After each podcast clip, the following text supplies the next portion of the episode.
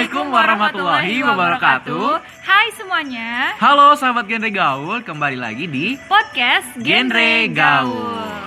Alhamdulillah kita sudah episode kelima ya Kak ya. Jadi di episode kelima kali ini kita bakal bahas Hari Remaja Internasional yang jatuh pada tanggal 12 Agustus.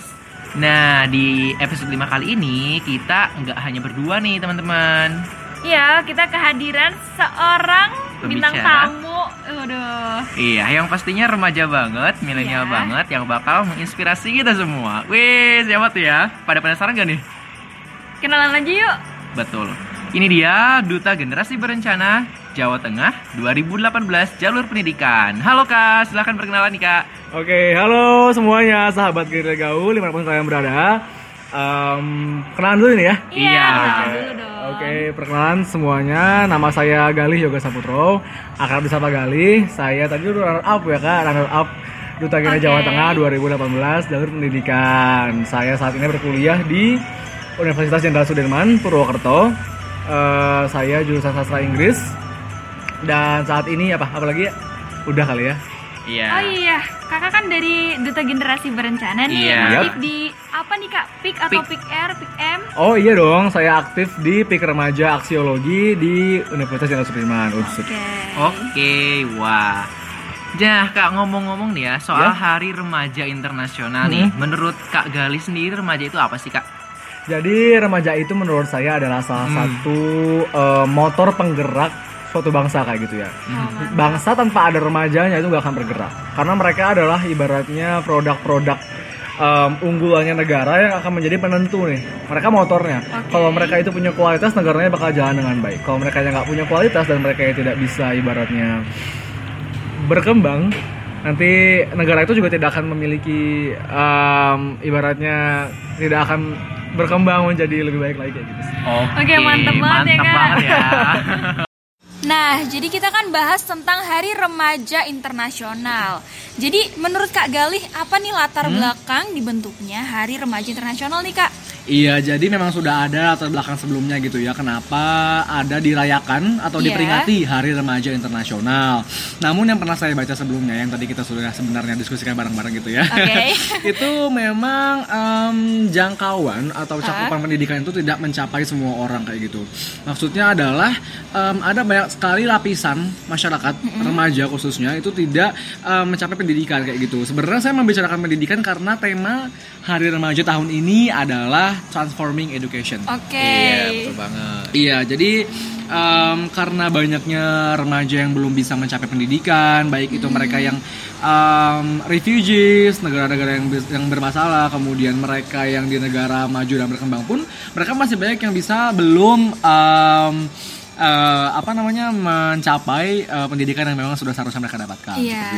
Jadi menurut yang Kak Galih tahu itu apa sebenarnya poin-poin latar belakang dari didirikannya Hari Remaja Internasional ini nih Kak? Oh iya, karena memang banyaknya permasalahan remaja, bukan hanya pendidikan, makanya setiap tahun itu ini kalau nggak salah yang mengadakan itu UN. Iya betul. Iya, jadi UN ini berinisiatif untuk menumbuhkan kepedulian, yaitu kan rasa kepekaan kita semua mengenai permasalahan yang ada pada anak-anak remaja di seluruh dunia seperti itu. Bukan hanya pendidikan, tapi juga kualitas mereka nantinya, kemiskinan, lingkungan dan lain-lain. Nah tadi kan temanya ini adalah Transforming Education ya Kak ya. Iya. Nah, menurut pandangan Kakak sendiri bagaimana sih transforming maksud saya edukasi di Indonesia ini saat ini bagaimana? Khususnya untuk remaja. Iya, jadi sebenarnya masalah yang memang saat ini dihadapi oleh semua remaja di dunia ini adalah kemajuan sosial media gitu kan. Kemajuan teknologi maksud saya. Dan khususnya sosial media gitu kan. Karena remaja memang pada dasarnya ingin dilihat oleh orang banyak seperti itu kan. Ingin memiliki kesan yang positif pada semua orang itu pasti gitu kan. Jadi menurut saya sekarang pendidikan yang harusnya ditekankan di Indonesia adalah bukan hanya pendidikan akademis, bukan cuma pendidikan yang ada di sekolah, tapi pendidikan di luar sekolah seperti itu. Misalnya moral atau pendidikan-pendidikan bagi anak-anak untuk bisa mengendalikan emosinya baik di media maupun di dunia nyata seperti itu kan, karena anak-anak remaja zaman sekarang itu hidup di dua dunia kayak gitu kan. Iya, betul. Iya. Dunia itu maksudnya apa nih Kak? Dua dunia. Ada dunia maya dan dunia nyata kayak gitu kan. Oke, gimana tuh?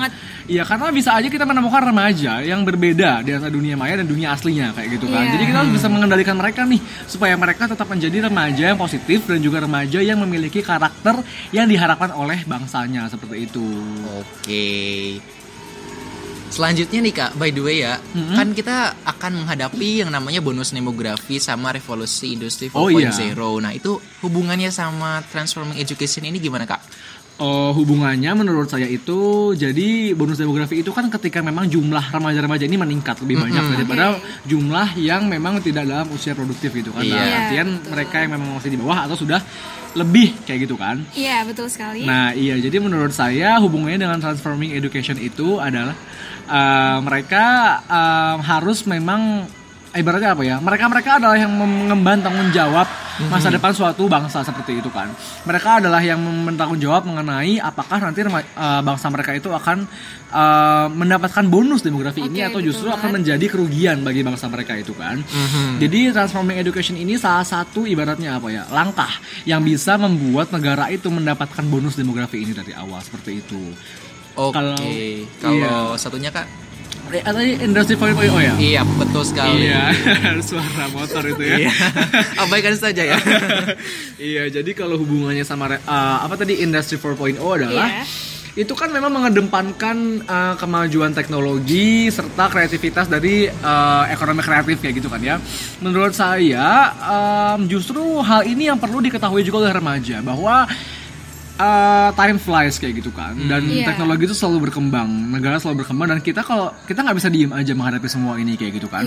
Sebagai remaja yang memang seharusnya perhatian dan juga apa ya, peduli mengenai permasalahan-permasalahan yang ada, nantinya pasti bisa mendukung atau ibaratnya bisa menyesuaikan diri dengan kemajuan Industri 4.0 kayak gitu. Jadi Hari Remaja Internasional ini kan memperingati dan juga menumbuhkan kepedulian mereka terhadap permasalahan remaja kayak gitu kan, sehingga nanti diharapkan remaja-remaja itu bisa ibaratnya peka kayak gitu ya, peka mengenai permasalahan yang ada pada zaman sekarang ini kayak gitu kan. Oke, jadi tadi kan kita dengar nih Kak tentang dua dunia itu, maksudnya gimana sih Kak? Kayak kan ada dunia nyata sama dunia maya. Itu sebenarnya permasalahan yang umum terjadi di remaja tuh gimana Kak? Kok bisa dua dunia kayak gitu? Oh iya, itu bukan dua dunia yang serupa-serupa kayak gitu. Enggak ya. Iya, jadi gimana ya, remaja sekarang itu memang terkadang mereka itu exaggerate gitu kan, melebih-lebihkan dunia maya mereka, melebih-lebihkan ibaratnya personal branding mereka di dunia maya, tapi secara berlebihan kayak gitu kan. Iya. Yeah. Ya kayak ibaratnya mereka tuh rela untuk melakukan apa saja selama face mereka terlihat bagus kayak gitu kan. Mereka rela untuk berpura-pura tersenyum di media sehingga mereka tidak terlihat sedih atau seperti apa kayak gitu kan. Sehingga sehingga orang-orang melihat orang lain itu bahagia terus kayak gitu kan. Padahal sebenarnya ya kita nggak tahu mereka menghadapi masalah apa kayak gitu kan. Ini buruk untuk perkembangan mental remaja kayak gitu kan. Untuk edukasi moral dan juga mental remaja itu ini sangat tidak baik gitu kan. Karena mereka pasti nantinya akan terstimulasi pikirannya untuk berpikir bahwa mereka itu tidak memiliki hidup yang memuaskan kayak gitu kan. Mereka tidak memiliki hidup yang membahagiakan, sehingga mereka akan selalu merasa kurang puas. Oke, mantap betul. Iya. Oke, terus tadi nyangkut sama dunia maya ya. Itu kan kemarin-kemarin ada yang cyberbullying gitu loh Kak. Oke. Nah, itu sih gimana sih Kak efek, terus menurut perspektif Kak Galih ini gimana gitu? Cyberbullying ya. Jadi itu tuh menurut saya kadang itu remaja zaman sekarang itu melakukan cyberbullying secara tidak sadar gitu. Masih kayak ada banyak komentar-komentar atau tanggapan-tanggapan yang sebenarnya itu tuh menyakitkan hati seperti itu kan. Jadi memang itulah pentingnya pendidikan gitu kan, pentingnya transformasi pendidikan. Bukan hanya pendidikan mengenai anak itu harus memang bisa hitung-hitungan, bahasa, sosial dan lain-lain, tapi juga harus bisa memang mengendalikan dan juga pintar mengolah emosi mereka baik di dunia nyata maupun di dunia sosial media seperti itu kan, di dunia maya. Jadi ya itulah dia tadi pentingnya memang mengatur emosi agar cyberbullying ini tidak terjadi baik oleh pelaku maupun oleh korban. oleh korban bagaimana cara mereka menanggapi tanggapan-tanggapan yang negatif, oleh pelaku bagaimana cara mereka untuk bisa mengontrol kata-kata mereka dan juga ibaratnya apa ya, berpikir dua kali sebelum mereka melakukan postingan seperti itu sih. Oke. Jadi sebenarnya ini tuh pengaruh keluarga itu penting banget nggak sih Kak untuk menentukan sikap mereka? Penting dong, karena ibaratnya apa ya, keluarga tuh harusnya memang menjadi orang yang paling dekat dengan kita seperti itu kan. Kita punya sahabat, tapi alangkah baiknya kita juga bisa menjadikan keluarga kita sebagai sahabat kita selain teman-teman kita seperti itu sih. Kalau keluarga bisa mendukung kita, pasti kita juga bisa memiliki kekuatan yang lebih gitu kan. Iya, selain itu juga kan edukasi juga pertama dan lini pertamanya juga dari keluarga ya. Oh iya, betul sekali. Jadi bukan cuma di sekolah, tapi di keluarga juga kita mendapatkan edukasi gitu. Yap.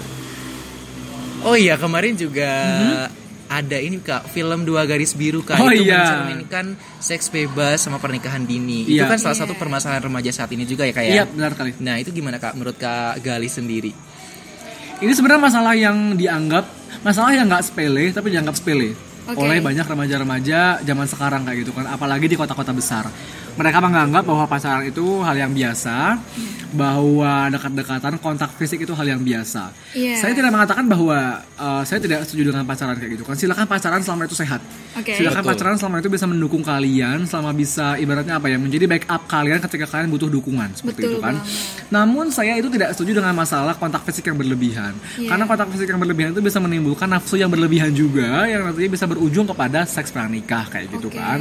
Jadi banget ya, Kak. Jadi menurut saya justru pandangan-pandangan sepele seperti ini itu harus dihilangkan. Bahwa kontak fisik yang berlebihan itu bukan hal yang sepele seperti itu. Jadi bagaimana memang kita dari film itu, kan saya juga nonton ya. Iya, pastinya dong. Iya. Jadi apa ya? Ya jangan menganggap sepele kontak fisik yang berlebihan serta hubungan yang ibaratnya tidak dikontrol dengan baik oleh keluarganya kayak gitu. Keren banget ya Kak. Terus juga kita Kakak pasti update dong berita-berita baru ini, yaitu public figure kita yang banyak digandrungi sama remaja itu terkena penyalahgunaan narkoba. Oh iya. Itu menurut Kakak gimana sih, kayak sosok yang kita bangga-banggakan terus kayak terjaring narkoba, itu kita sebagai remaja gimana gitu Kak? Pasti kan sedih ya kalau yang kita fans gitu terus dia melakukan sesuatu hal yang buruk. Itu gimana Kak? Iya, kemarin juga teman saya ada yang fans banget itu sama si X ini ya. Ex yang ganteng banget ini gitu kan, yang banyak banget digandrungi oleh khususnya wanita-wanita, remaja-remaja cewek kayak gitu kan ya. Nah apa ya, justru orang-orang seperti ini kan public figure ya, seharusnya mereka itu bisa menjadi panutan untuk orang-orang gitu kan. Mereka itu hidupnya disorot, mereka itu apa ya, kehidupan sehari-harinya itu dilihat oleh orang banyak. Seharusnya mereka bisa memberikan contoh yang baik seperti itu kan. Nah, ketika hal ini terjadi, justru nah ini dia, pendidikan lagi. Pendidikan bagi anak-anak remaja untuk bisa mengontrol dirinya saat ibaratnya idolanya itu melakukan hal yang tidak semestinya. Sehingga bukan harusnya mengikuti idolanya, tapi mereka seharusnya bisa mengontrol diri bahwa tidak semua hidup itu harus memang disama-samakan dengan idola mereka seperti itu kan. Kan sekarang banyak tuh orang-orang yang ngefans terus abis itu mereka jadi kayak ikut-ikutan kayak gitu kan. Kayak edik banget ya. Iya, jadi justru hal-hal seperti ini yang bahaya nih. Mereka nanti mikir kayak ya udahlah dia aja artis, sah-sah aja pakai karena capek gitu kan. Ya udah aku juga mau pakai deh gitu. Misalnya seperti itu. Nah, itu yang harus dididik kayak gitu. Yang harus diberitahukan kepada remaja-remaja zaman sekarang bahwa tidak semua idola itu panutan. Gitu kan. Jadi daripada membuat orang lain jadi panutan, mending membuat diri kalian jadi panutan orang lain. Mantap jiwa. Terus ini Kak, kemarin itu kan masih banyak ya Kak kasus-kasus di luar sana yang terkait dengan anak-anak yang tidak mendapatkan pendidikan yang sama di luar sana, yang mungkin mereka tidak seberuntung kita yang ada di sini ya, di Timur Tengah seperti itu ya. Nah, itu mungkin nggak cuma di sana juga, tapi mungkin di Indonesia juga masih banyak anak-anak yang gitu ya, kurang beruntung bisa mendapatkan edukasi yang sama. Nah, harusnya ini bagaimana Kak? Gerakan apa yang harus kita usungkan untuk menanggulangi hal tersebut gitu? Oh iya, jadi emang ini sih ya, memang karena kita kan bahas hal remaja internasional ya, memang kalau ngelihat masalah internasional sih memang banyak banget negara-negara yang bermasalah gitu kan, negara-negara yang ada konflik internal sehingga banyak refugees, orang-orang yang nggak punya rumah, nggak punya tempat tinggal, harus kabur ke negara lain. Mereka tumbuh di negara lain dan mereka tidak memiliki akses pendidikan yang layak seperti anak-anak di negara maju seperti itu kan. Di Indonesia juga begitu. di Indonesia itu negara anak-anak yang memang hidup di bawah jembatan, mereka yang tidak bersekolah, mereka juga tidak memiliki akses-akses pendidikan yang tinggi seperti itu kan. Nah, kalau menurut saya ini justru tugas-tugas remaja-remaja yang memang memiliki akses lebih, seperti misalnya mereka yang aktif di misalnya komunitas sosial atau mungkin duta-duta remaja. Mereka kan memiliki akses ke pemerintah, mereka memiliki koneksi yang luas sama teman-teman yang ibaratnya memiliki ibaratnya apa ya, kemampuan lebih lah dibandingkan dengan mereka yang tidak bisa mengakses pendidikan formal di sekolah seperti itu kan. Nah, justru mereka-mereka inilah yang harus kita kembangkan kepekaannya untuk bisa memberikan edukasi kepada mereka yang kurang beruntung kayak gitu kan, sehingga sistemnya apa ya, saling menguntungkan kayak gitulah. Mereka yang memiliki kemampuan bisa menyalurkan kemampuannya kepada yang membutuhkan. Yang membutuhkan juga bisa mendapatkan pendidikan dan juga bantuan dari mereka yang memiliki kemampuan dan juga akses kayak gitu sih. Oke, keren banget ya Kak. Jadi kita sekarang masuk ke dalam tips and trick nih Kak. Gimana sih sebagai remaja agar kita tuh bisa lebih menghadapi secara terencana, agar kita bisa menjadi remaja yang berkualitas, khususnya di Hari Remaja Internasional ini ya Kak. Iya, betul banget. Jadi Genre Gaul selalu punya tips and trick untuk kalian para remaja. Yang pertama apa nih Kak? Yang pertama apa nih Kak? Oh iya, yang pertama itu adalah tentunya jadilah generasi berencana dong, genre gitu kan, generasi yang memiliki perencanaan ke depan, pendidikan, karir, keluarga, masyarakat gitu kan. Jadi maksudnya seperti ini, simpelnya adalah menjadi generasi yang memang tahu masa depannya mau jadi apa, tahu ingin seperti apa kayak gitu kan, tahu efek-efek dari apa yang dia lakukan kayak gitu kan.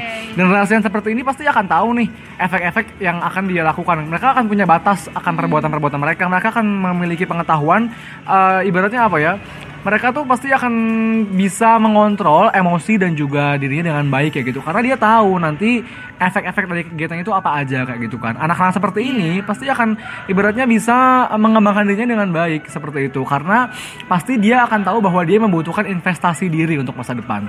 Karena masa depan itu harus terencana sehingga dia harus bisa ibaratnya ya tadi nabung untuk diri sendiri. Melalui apa? Nabung. Prestasi gitu kan, melalui prestasi, melalui keaktifannya di lingkungannya seperti itu kan. Karena prestasi nanti membuat kita memiliki relasi baru, ilmu baru gitu kan. Bahkan nggak jarang juga ya sedikit tabungan gitulah ya untuk kita kan. Ya itu dia untungnya aktif gitu kan dan juga berprestasi kayak gitu kan. Kita punya investasi nih, pengalaman yang sangat penting untuk masa depan kayak gitu kan.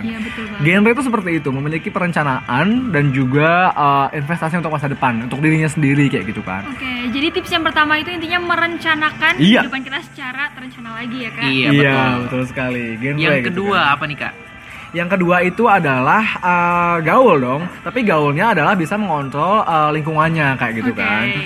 Jadi gaul di sini itu bukan berarti misalnya mengikuti tren-tren yang ada semuanya kayak gitu kan. Ada tren sedikit diikutin, ada sedikit diikutin, enggak begitu.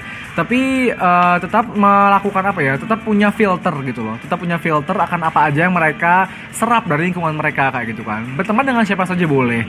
Tapi tetap bisa memiliki apa ya, batasan-batasan seperti itu. Tidak terjerumus ke dalam hal-hal yang negatif dan juga ibaratnya bisa membatasi diri kayak gitu loh. Dan juga kalau bisa malah memberikan pengaruh baik kepada teman-temannya supaya tidak terjerumus ke dalam hal-hal yang negatif ya gitu kan. Jadi kita tetap gaul, tetap punya banyak teman, tetap fleksibel gitu loh, tetap fleksibel untuk bisa ibaratnya apa ya, ngerti gitu loh, ngerti perkembangan zaman, tapi kita tidak mengikuti yang jelek-jeleknya kayak gitu. Jadi kalau misalkan diajak ngomong ya kita tetap nyambung gitu kan, tetap gaul gitu kan, tapi kita tetap punya batasan, membentengi diri ya kan. Iya, siap, betul banget. Kita punya benteng, punya limit kayak gitu kan, untuk tidak terjerumus ke dalam hal-hal yang lebih jelek lagi kayak gitu. Oke, mantap. Yang selanjutnya nih Kak, ini tips yang keberapa Kak? Yang ketiga. Yang ketiga. Ada lagi gak nih Kak? Jadi tadi yang ketiga adalah kreatif, aktif dan juga inovatif gitu dong tentunya. Mantap. Mengikuti perkembangan zaman kayak gitu kan. Karena kita jadi generasi berencana yang gaul gitu kan, genre gaul sih. Jadi genre yang gaul itu kita harus bisa mengikuti perkembangan zaman kayak gitu kan. Kita harus bisa kreatif nih, kita harus bisa berpikir out of the box gitu. Kita harus bisa menjadi generasi yang bisa menciptakan hal-hal baru kayak gitu kan. Karena zaman sekarang di Industry 4.0 kita mengandalkan yang namanya tadi itu kan, ekonomi kreatif. Kita harus bisa ibaratnya menjadi anak yang memang aktif di kegiatan-kegiatan yang ada. Kemudian dari aktif itu kita pasti bisa melihat masalah-masalah yang ada kan. Jadi dari aktif kita jadi peka, dari peka kita jadi mengetahui solusinya apa. Nah, solusi itu akan bisa muncul ketika kita juga memiliki ibaratnya rasa empati gitu kan terhadap permasalahan sekitar, sehingga nanti kita bisa mengetahui nih solusi apa yang kira-kira bisa diterima dengan baik, sehingga kita bisa menjadi generasi yang inovatif kayak gitu kan. Jadi sudah kreatif, sudah aktif, inovatif. Nah, dari inovatif itu kita bisa menciptakan sesuatu gitu kan. Nah, ketika kita bisa menciptakan sesuatu, disitulah kita menjadi generasi yang kreatif kayak gitu kan, sehingga kita bisa menjadi generasi yang diharapkan oleh bangsa Indonesia menghadapi bonus demografi serta perkembangan zaman di Industry 4.0 ini gitu teman-teman. Oke, mantap banget ya teman-teman. Nah, terakhir nih Kak, satu lagi harapan dari Kak Galih nih buat remaja-remaja, khususnya remaja di Indonesia nih gimana Kak? Iya, menyesuaikan tema kita pada episode kali ini kayak gitu kan, Hari Remaja Internasional Transforming Education gitu kan, yang memang diperingati agar remaja-remaja zaman sekarang itu bisa menjadi remaja yang peka akan permasalahan sekitar gitu kan. Nah, tahun ini konsentrasinya ada pendidikan. Harapannya adalah remaja-remaja zaman sekarang ya bisa menjadi remaja yang peka gitu kan, remaja yang tidak egois, remaja yang bisa mempertimbangkan apa efek yang akan terjadi apabila dia melakukan sesuatu kayak gitu kan, baik itu di dunianya yang nyata atau di dunia yang maya seperti itu kan. Kalau bisa malah dia memiliki personal branding yang sama gitu kan, bukan dua dunia tapi ya dunia dia aja kayak gitu kan, bukan dunia maya dunia nyata tapi memang dunia dia saja seperti itu kan, tidak ada perbedaan. Itu lebih baik lagi. Memang bagus untuk memiliki personal branding yang indah di Instagram, tapi alangkah baiknya apabila kita bisa mengontrol diri dan juga mengendalikan diri untuk tidak berpura-pura di sosial media, dan juga untuk bisa memberikan pengaruh positif di dunia nyata seperti itu. Jadi tetap bisa menjadi generasi yang gaul gitu kan, generasi yang gaul tapi bisa mengikuti perkembangan zaman seperti itu sih mungkin. Oke, makasih banyak ya Kak ya. Sama-sama. Aduh, gak kerasa nih Kak, kita udah mau di penghujung acara. Oh iya. Jadi gak bosan-bosannya untuk kalian para pendengar Genre Gaul, kalau kalian mau dapat informasi lebih tentang remaja, tentang kalian misal mau curhat apapun itu, kalian bisa langsung aja. Gimana caranya Kak? Di follow di Instagram @genregaul kecil semua. Di sana kalian bisa tanya-tanya atau konsultasi atau apapun itu, karena kita selalu ada layanan konseling online buat kalian para remaja yang punya masalah itu, karena kita selalu akan menjamin kerahasiaannya ya Kak ya. Iya, betul banget. Dan buat teman-teman juga yang mau kepoin atau mau tanya-tanya soal remaja ataupun informasi-informasi lainnya kepada pembicara kita kali ini, bisa di follow di Instagram apa Kak? Boleh banget, follow @galyogs GALYOGS. Oke. Follow ya. Iya, dan sudah di penghujung acara nih ya Kak ya. Iya, betul banget. Dan kita sangat berterima kasih nih Kak buat Kak Galih yang udah bisa hadir menemani kita di episode 5 kali ini. Iya, sama-sama. Semoga kita bisa sharing-sharing lagi next time. Oke, siap. Oke. Cukup sekian dari podcast Genre Gaul episode 5 kali ini. Wassalamualaikum warahmatullahi wabarakatuh.